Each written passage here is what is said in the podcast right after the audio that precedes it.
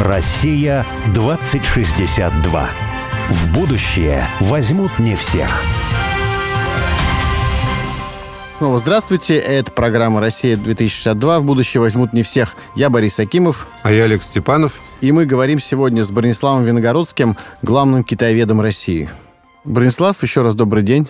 Добрый день. Добрейший. А вот скажите, действительно, вы такую тему затронули. Вот вы живете в деревне, да. там 10 детей. Вот если больше ничего не, не знать, то, ну, скажут, ну, да, такой вот традиционный человек русский. Вот, а при этом вы увлечены китайской да. культурой. У вас нет какого-то, ну, какой-то шизофрении такой, да? Ну, я имею в виду не в психологическом плане, а просто... Раздвой, ну, нет, да. ну, совсем нет. Это такая история. Видите, я же человек игры, понимаете, можно разные дисгайзы применять для всего этого, понятное дело. И опять, я же не увлечен китайской культурой, это моя профессия, я там китаевед, там я вполне этим торгую, вполне с этим социумом, там это позволяет мне кормить себя, семью. Жена у меня казачка, она мимоходом, она вообще актриса по образованию, играла в театре Анатолия Васильева, значит, Ох. одном из лучших театров России. Да. Да, закончила она ЛГИТМИК, это Государственная академия в Питере, ну и так далее, знаете, так много мелочей. Сын у меня в деревне, значит, у меня же на домашнем обучении, вот видите, там учат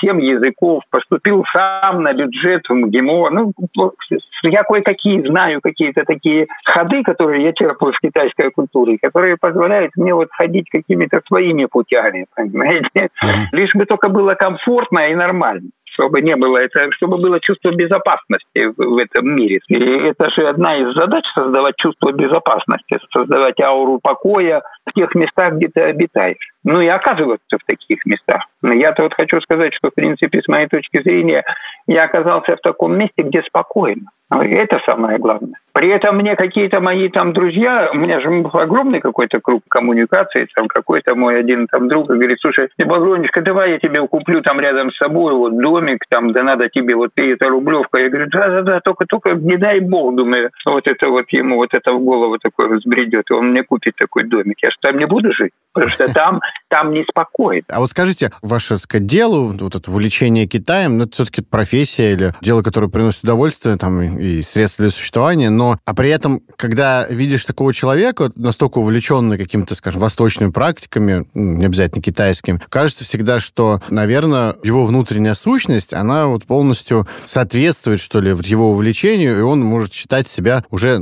хоть и, может быть, живущим где-то еще, но все равно каким-то, не знаю, например, китайцем внутри, да? Вот у вас, получается, этого нет, то есть вы как-то разделяете одно и другое. Мне кажется, вы чуть-чуть упрощаете эту историю. Суть, опять же, заключается, зачем тебе нужны какие-то эти практики и так далее. И что тебе вообще надо в этой жизни? Ты можешь увлечься, предположим, какой-нибудь там темой индийской, и вот это вот это начать все по-индийски делать. Там, знаете, у, по-моему, у Лимонова, значит, у Эдуарда, один из моих самых любимых писателей, был такой чудесный, э, то ли э, где-то или рассказ, или вот э, в книге «Молодой негодяй», у него был там персонаж, которого он описывал, он его часто описывает, в Харькове, который жил и который был француз, у него кличка была, он абсолютно был увлечен Францией, понимаете, учил французский язык, знал все песни наизусть и так далее. Для русского человека это характерно понимаете, и не имел никакой возможности когда-либо выехать. Понимаете, у меня такого нет в этом отношении. Я там не очень как бы люблю китайскую пищу, честно вам скажу, там, хотя есть какие-то там явления китайской культуры. Я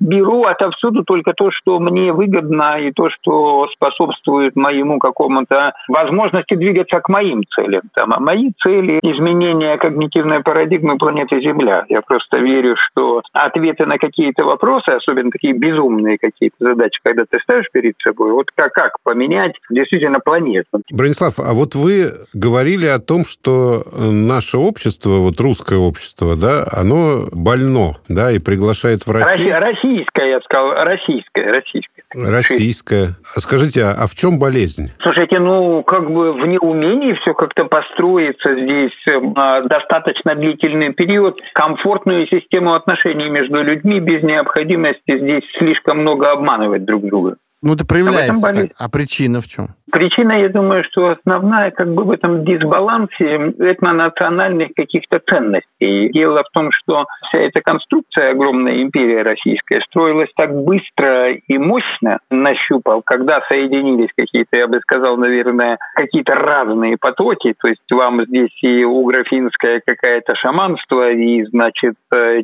тюркское, вселенское, они же, а тюрки огромное распространение же по планете, значит, них по всей Евразии, да, и славянская удаль лихая и так далее, когда это и византийская хитрость греческая с православными какими-то там какими-то технологическими иудейскими корнями, это соединилось, изобразила такая конструкция, которая создала огромную империю быстро слишком, да, а когда быстро что-то создается, не успеваешь решать задачу. Ну, опять же, мы же там знаем, когда делаешь какую-то конструкцию, какую-то большую, да, вот у меня там хозяйство, ну, небольшое относительно, да, да такое, но все равно оно там, там все время возникают вещи, которые ты не успеваешь. И когда у тебя огромная конструкция устроится, ты все время упускаешь какие-то, может быть, и важные вещи, потому что у тебя экспансия, и тебе нужно куда-то двигаться от Москвы до самых до окраин, с южных гор до северных морей, понимаете, надо вот тебе хозяином ходить, и не успеваешь за собой говно подтирать. Иногда, знаете, такая история. Вот, а потом его накапливается по каким-то углам, и ты думаешь,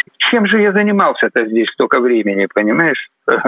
А более того, что-то можно делать только своевременно, что-то упускается, понимаете, ну как бы там подавляющее большинство людей уже с какого-то момента ты ему говоришь, уже тебе бы йогой заняться какой-нибудь, гибкость восстановить, а он говорит, да я куда, я уже пошевелиться не могу, понимаешь, какая мне нахрен йога? Такая история. Дайте мне таблетку, у меня сил не осталось, дайте мне спокойно помереть.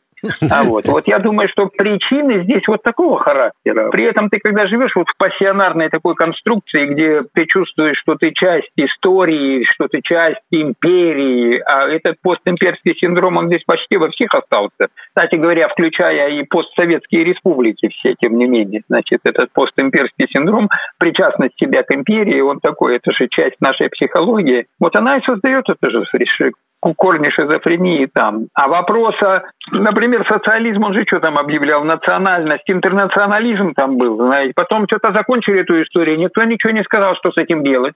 Значит, вот эти, про все эти справедливости была поставлена масса каких-то э, таких корневых, базовых каких-то постулатов, установок, а когда закончили, во-первых, не сказали, что закончили это раз, и не сказали, что совсем с этим делать, знаешь, а поэтому мы, как эти, помните этот чудесный пикник на обочине у друга Стругацких, понимаете, чудесный абсолютно текст. Точно так же есть масса каких-то вещей, про которыми, э, собственно говоря, вопрос, что такое русский вообще? Это же, что это такое? Что это за тип вообще, собственно? Что такое русский это славянин или нет? Понимаете, там, или это другое нечто. То есть, а это вещи, опять всего того, а все время есть чудесный текст у Михаила Щербакова, совершенно гениального автора, значит, что там человек э, жил и решил, что он рожден, чтобы сказку сделать былью, так человек решил, да, видно, поспешил. И сказку выбрал он с печальной развязкой, и призрачную ложь в реальность превратил. Теперь бы эту быль обратно сделать сказкой, но слишком много дел и слишком мало сил. Гениальный семантический текст построенный. Вот, вот вот если посмотреть на то, что происходит, в подавляющем большинстве это точно так же. И когда у меня, я масса знаю людей, ну, каких-то там состоятельных, я не знаю, там, наделенных властью и так далее, там, ну, прям неплохо знаю, знаете. Ты смотришь, и ты говоришь, слушай, ну, вот это надо делать, ну, сейчас, вот только не сейчас, понимаешь, сейчас надо вот решать вопрос с этим, вот там нас рвануло, вот здесь надо закрывать, вот только не сейчас. Слишком много дел и слишком мало сил.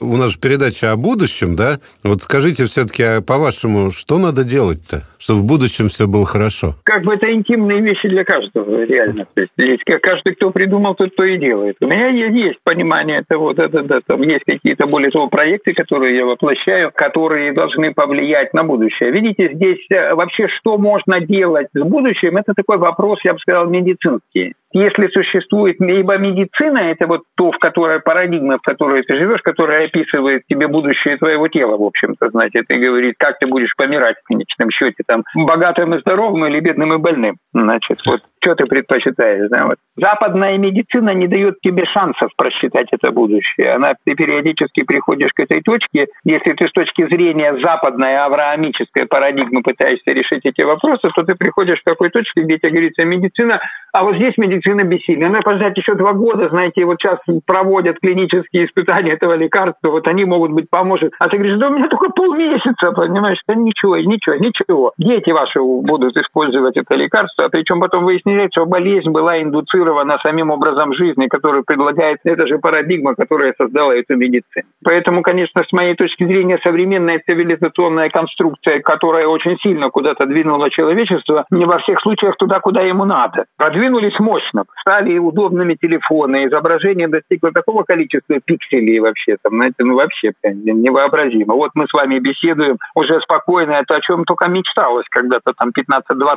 лет тому назад, что вот это вот ты сидишь у себя в деревне и работаешь, а тебе денежку капает и так далее, понимаете? Но вопрос, туда ли надо. И я еще раз повторяю, что этот вопрос с точки зрения хирургии не решается. Я, мои мысли, они а, в контексте парадигмы традиционной китайской медицины, где нужно очень точно понять вот эту конструкцию дисбаланса и перекоса, и найти очень точную точку, куда нужно воздействовать очень точным инструментом для того, чтобы заставить как бы восстанавливаться вот эти вот вещи, которые перекосило и которые ломают друг друга. То, что вы сейчас говорите, мне кажется, вполне себе связано с нашей заявленной темой, там, или из одной темы нашего разговора про медленную, внимательную жизнь. То есть вот цивилизация современная, такая больших городов, мегаполисов, она предполагает такую вот эффективную жизнь, которую ты должен бежать, бежать, бежать, постоянно у тебя морковка перед носом, ты ее никогда не получишь, и так вот до могилы бежишь. На самом деле, подумать в том числе и о собственном теле, и о собственном здоровье в таком вот глубинном каком-то концептуальном смысле. Э, духовном жизнь, здоровье. И духовном, и духовном здоровье, и физическом, на самом деле, не очень-то возможно. То есть ты скорее думаешь о том, как... Э, слушайте, ну я, I'm sorry, я не очень согласен. Я почему-то сразу вспоминал Калифорнию, чудесную, прекрасную, там какие-то места, когда ты едешь по каким-то местам, где стоят крутейшие дома какие-то, в каком-то уединении уединений каких-то этих лесов прекрасные, или какой-нибудь там юг Франции, понимаете, где явно никто никуда не торопится, кстати говоря. И есть, конечно, какие-то мегаполисы. Все противоречиво, все, все непросто. Но все-таки, если говорить о том, что пусть она не основополагающая, но одну из ведущих ролей занимающих, это такая вот парадигма быстрой, эффективной жизни, и она там в умах большого количества людей, те, которые там строят свою карьеру в корпорациях, живут в мегаполисах и, собственно, мыслят о счастье собственном как о чем-то, что нас наступит когда-то завтра. То есть они, когда их ты спросишь, а зачем ты вот делаешь то или иное, скажут... Я, я вот я подумал, что по большому счету это же неудачники. Это те, кто не может... Это те, у кого возможности нет куда-то взять и переехать. Переславский район. За пределами Переславского района живут неудачники. Стопроцентно. Стопроцентно. Однозначно, конечно. То есть я знаю корпоративных людей много. Они вызывают мое доброе человеческое сочувствие. Я там периодически читаю им какие-нибудь лекции в каких-то корпорациях про то, как надо им свалить из этих корпораций, но не говоря это прямыми словами. Я как раз хотел спросить вас, все-таки какой вы дадите совет, чтобы от быстрой к медленной жизни переходить вот к тем, кто работает в корпорациях, а вы уже ответили. А я хочу сказать, так а здесь надо просто переходить в эту медленную жизнь. Это же действие внутреннее. И вот если ты внутреннее действие совершаешь, оно же как-то внешние обстоятельства, оно обусловит. Я хочу сказать, что вот ваше замечание про чудесную медленную Калифорнию и про медленный юг Франции, оно отчасти угу. верное, но дело в том, что все там ученые, географы экономические, угу. да, они говорят как раз о том, что исчезает вот эта медленная Калифорния и медленная Франция, то есть это остатки. Все-таки экспансия вот этого, то, о чем говорит Борис, вот этой цивилизации мегаполисов и вот такой эффективной жизни, она добивает все остальное. Это правда, да, это правда. Но она дошла до, до верха, до предела, видите. Это сама по себе, это скорость, это чистота работы компьютерных процессоров, по сути дела. Там, она на нас влияет. А там это безумие все, понимаете? Поэтому ну, микрочипы тайваньские, да и хрен они огнем. Я бы вот так сказал. Пора уже заканчивать всем этим бредом. А вот правда, что вы э, приучили Москву когда-то в 90-х пить китайский чай? Какие-то люди так думают, да-да-да. да. У меня был такой эксперимент, э, по сути дела. Но я просто я придумал сам по себе формат первого чайного клуба когда-то. Вот что было. Это такое оказалось заразная вирусная история. Этих чайных клубов развелось в больших количествах в разных местах. В конце концов, люди стали копировать. Так как я еще выпустил какие-то первые книжки по этим всем употреблению этого китайского чая, то есть как-то это вот связалось, ассоциировалось с моим именем в значительной степени. Отец-основатель, в общем, чайной китайской культуры в России. Ну, с какими-то людьми вместе, но сама идея была, конечно, моя. Там создать некое чайное пространство, я чайный домик себе делал, потому что мне было там комфортно. Чай это уже было неудобно возить, дискомфортно, нужно было создать инфраструктуру, чтобы какие-то люди специально обученные создавали массу каких-то вещей, в которых тебе удобно. А вот не мешает э, внимательной жизни то, что вы все-таки бизнесом, я не знаю, занимались, занимаетесь? Я, честно сказать, никогда бизнесом не занимался и не занимаюсь. Это не значит, что я не знаю, откуда появляются деньги.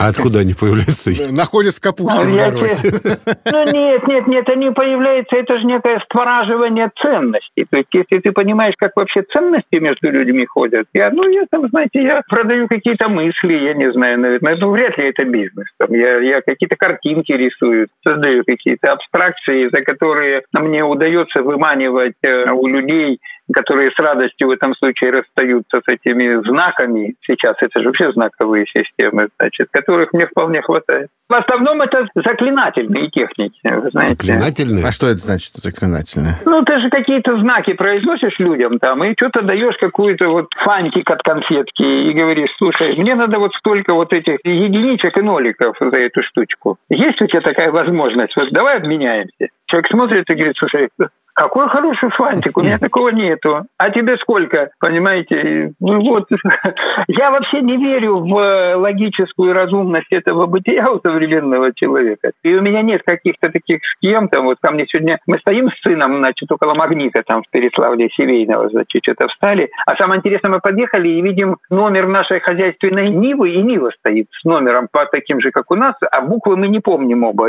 А звонит в этот момент моя жена, и мы что-то разговариваем, и мы интересно интересно узнать, что за Нива, то есть наша или не наша. Понимаете? А в это время к нам идет человек, такой походкой, я говорю, вот смотри, сейчас идет человек деньги просить. Подходит человек, и я говорю, что деньги просить пришел? И он, значит, слушай, я говорю, выпить надо, только не в Риме, говорит. Он говорит, да. Значит, я говорю, ну и дурак, на тебе вот 100 рублей, иди отсюда будем. Я ты пошел вон, говорю, все. Значит, я говорю, сыну, смотри, вот опыт это называется. И как бы это сказать, а вот вопрос, приходят ли тебе потом деньги, потому что, или я бы им сказал, пошел вон, значит, типа здоровье, вот и тыры-мыры, и непонятно, почему я бы ему дал или не дал. Вот у меня нет. С деньгами очень важно очень точно чувствовать, в какой момент с ними надо расстаться и в какой момент их надо принять. В моей системе мира это никак не связано ни с какой нахрен экономикой. Деньги появляются в зависимости от этих вот способов переживания и реакций. Здесь очень важно, как ты принимаешь и как расстаешься, в каком состоянии ты это делаешь в те моменты. В зависимости от этого поток вот этих вот денег, он у тебя идет стабильный или нестабильный. Это, знаете, у нас э, тоже одна из гостей нашей передачи uh-huh. очень хорошо сформулировала, мне понравилось, мы с ней разговаривали об экономике потребления, и она сказала, я не могу понять, как экономика может быть uh-huh. экономикой потребления, ведь экономика – это накапливание ценностей, но накапливание ценностей происходит в одном месте, а потребление происходит совершенно в другом. Ну, это, да, это правда. Более того, экономика экономика – это, собственно говоря, хозяйство, не устройство дома, а экономос, да, по сути дела. Там разумное устройство своего дома, экуса. Поэтому вся вот эта вот игра в экономику, она вообще смешная. Ну, это в пользу бедных, эти разговоры. Вот сейчас экономика, там что-то, законы экономики. Я вот ее как-то сильно в нее не верю. Так же, как и в политические все эти игры. А вот скажите, смысл жизни человека и вообще человека, человечества, есть он вообще? В чем он, если есть? Ну, слушайте, смысл жизни человека заключается для каждого человека в том, насколько он способен его придумать, э, взяв за основу то, что там изначально было ему дано. Никакого больше другого смысла нет. И здесь один думает, что надо там вот осчастливить свою жену, другой думает, что надо сделать здоровыми и счастливыми детей, третий думает, что нужно там отдать жизнь за страну, четвертый думает, что нужно оставить человечеству. Кто-то что придумает, что и твое. Ну, а это не обесценивает смысл жизни? Или это вот просто а так, Это обесценивает, это абсолютно обесценивает. Но суть такая, ничего не поделаешь. Ну, а вы для себя формулируете цель вашей жизни? А вот я и сформулирую. Не, поменять когнитивную парадигму планеты Земля с целью с тем, чтобы свалить отсюда правильно. Вообще суть человеческой жизни, я вам скажу, чтобы сделать в хорошем состоянии правильно последний выдох. Больше никаких смыслов нет. Простите, пожалуйста, а вот я прочел, что у вас есть проект по ага. достижению бессмертия. Ну, типа, да, да, да, да, да. Ну, он нужен только для того, чтобы правильно выдохнуть в последний раз. А. Это не противоречит одно другому. А вот интересно, можно подробнее, как это не противоречит одно другому? Человек современный, он живет же вообще в иллюзиях каких-то. У него в основном он вообще живет а, полностью в иллюзорном мире, каких-то навязанных э, голливудско-фейсбучных, я бы так сказал, понимаете. Фейсбук такой достойный наследник Голливуда, который создает этот контур видения о том, как жизнь должна существовать и развиваться. Поэтому у него все там противоречит друг другу. Там эзотерика противоречит экономике, там деньги противоречат духу и так далее. А если ты ходишь правильными путями, у тебя вообще ничего ничему не противоречит. То есть, то есть я хочу достичь физического бессмертия, но при этом я хочу сделать правильно последний выдох. Не вижу никаких противоречий. То есть это Голливуд нам навязывает представление о том, что это противоречит одно другому? Голливуд – это инструмент, навязывает современная когнитивная парадигма авраамическая, конечно, там, будучи шизофренической и параноидальной, конечно, она пытается себя навязать. Вы знаете, что типа психиатрия, э, психические больные всегда страдают э, мессианством, и им очень важно всем другим навязать какие-то свои заблуждения. Это медицинский факт на самом деле, прям это правда. Все-таки я понимаю прекрасно, что вы сейчас нам не расскажете, как достичь бессмертия и правильно последний раз выдохнуть, но вот какое-то ну, в этом смысле напутствие можно от вас получить. Послушайте, очень важно, Дорожную очень карту. важно прийти к этому последнему выдоху здоровым, mm последний выдох надо сделать в здоровом состоянии духа и тела. И тело тоже? Да, конечно, конечно. Это очень, как бы сказать, извращенное понимание того, что старый человек должен быть больным. Но ведь э, большинство людей, ну, точнее, не большинство, а абсолютно все люди к старости, ну, все-таки дряхлеют. Подавляющее большинство. Ну, знаете, как бы это анекдот был про члена какого-то ЦК Коммунистической партии Советского Союза, который пришел к врачу и говорит, доктор, со мной что-то не так. Вы знаете, я как красной икры поем, хожу красным. Как черной икры поем, хожу черным. Он говорит, ешьте, как все говно, и говном ходить будете. Конечно, если вы себя ведете таким образом, как все, конечно, вы будете больным в старости. Вам же никто, собственно, не приказывает там, неправильно питаться, неправильно там, думать, неправильно дышать, неправильно двигаться и так далее. Это ваш как бы выбор. У вас же есть иллюзия, что у вас есть выбор. Вы это выбираете. Поэтому you are welcome, флаг вам в руки, шваншуй вам в спину. Едьте под гурачку до Швейцарии, даже не вспотеете, как говорил этот Штирлиц пастору Шлагу. Кстати говоря, по поводу Йети, тела и старости, мы вот недавно говорили в эфире с э, владыкой Переславским угличским епископом Феоктистом. Он, значит, например, встретил свое 45-летие, то он 45 километров проехал на велосипеде. И вообще сказал, что с точки зрения православия и христианства тело это важно, и надо о нем заботиться, уважительно к нему относиться, потому что когда, ну, в том числе, потому что когда придет второе пришествие, все же воскреснут в своих телах, поэтому надо тело беречь. Вот здесь есть какое-то пересечение с вашей философией или, или предположением? Я вам скажу, это с моей точно никакого нет, это есть противоречие у него него с главной линией партии, вот этот сто процентов, потому что я знаю много этих, как вот прямо у меня хорошие тоже близкие друзья и всякого таких и теологов, и иерархов и так далее. А там все сложно у них, эта история. С телом у них сложности большие. Слава богу, что вот есть какие-то продвинутые персонажи туда пропадают. 45 молодой же еще мальчишка еще совсем. Молодец, что старается себя сберечь. А так они неправильно едят, бухают постоянно. В общем, как-то там тяжело все. Еще самое главное, еще самое главное, их очень трудно в чем-то убедить. У них такая вот своя паранойя, понимаете? А я вообще не пытаюсь как-то так. Но они ко мне периодически прибиваются за какими-то советами, с вопросами. Вот это вот как мы с Борисом сейчас на самом деле. Да, да. Потому что мы тоже любим бухнуть и вкусно поесть. И к вам тоже. Но думаем, ну, думаем при этом про тело все равно.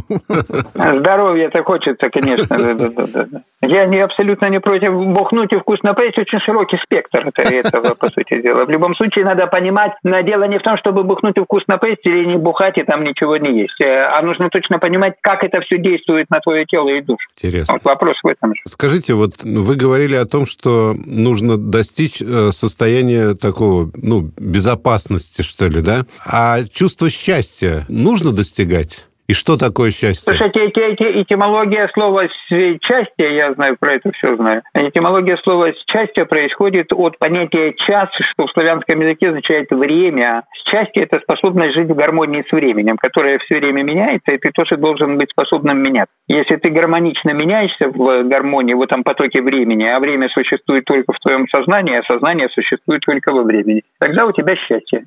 Ну, вот как у меня. Мы замолчали, потому что как-то прям поразительно точно, кажется, это звучит. Надо осознать. Ты можешь повторить, Борь? А, нет. Но смысл общий я понял. Я вам потом запишу. Время существует в твоем сознании, а твое сознание существует во времени. И поэтому тебе нужно быть в согласии со временем, и тогда ты достигнешь счастья. О, я Опа. запомнил формулу. Опа. Да. Пойдет, пойдет, пойдет, нормально, классно пересказал. Садись, садись, четыре с плюсом.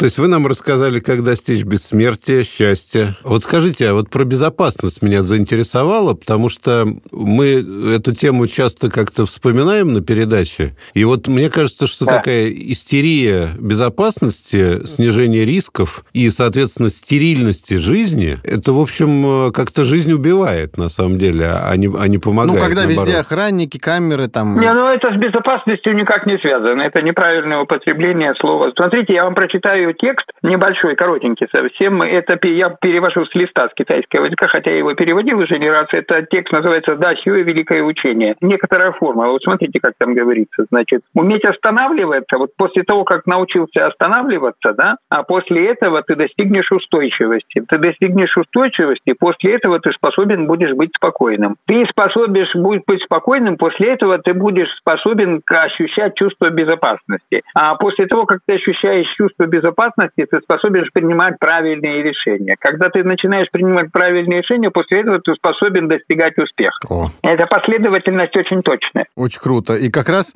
нам пришло время останавливаться сейчас вот да, в нашем да. разговоре. Вы нам все рассказали.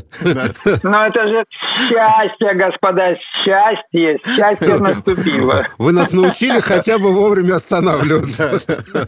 Спасибо большое, Бронислав. Спасибо вам огромное огромное. Спасибо, доброго. друзья. Россия 2062.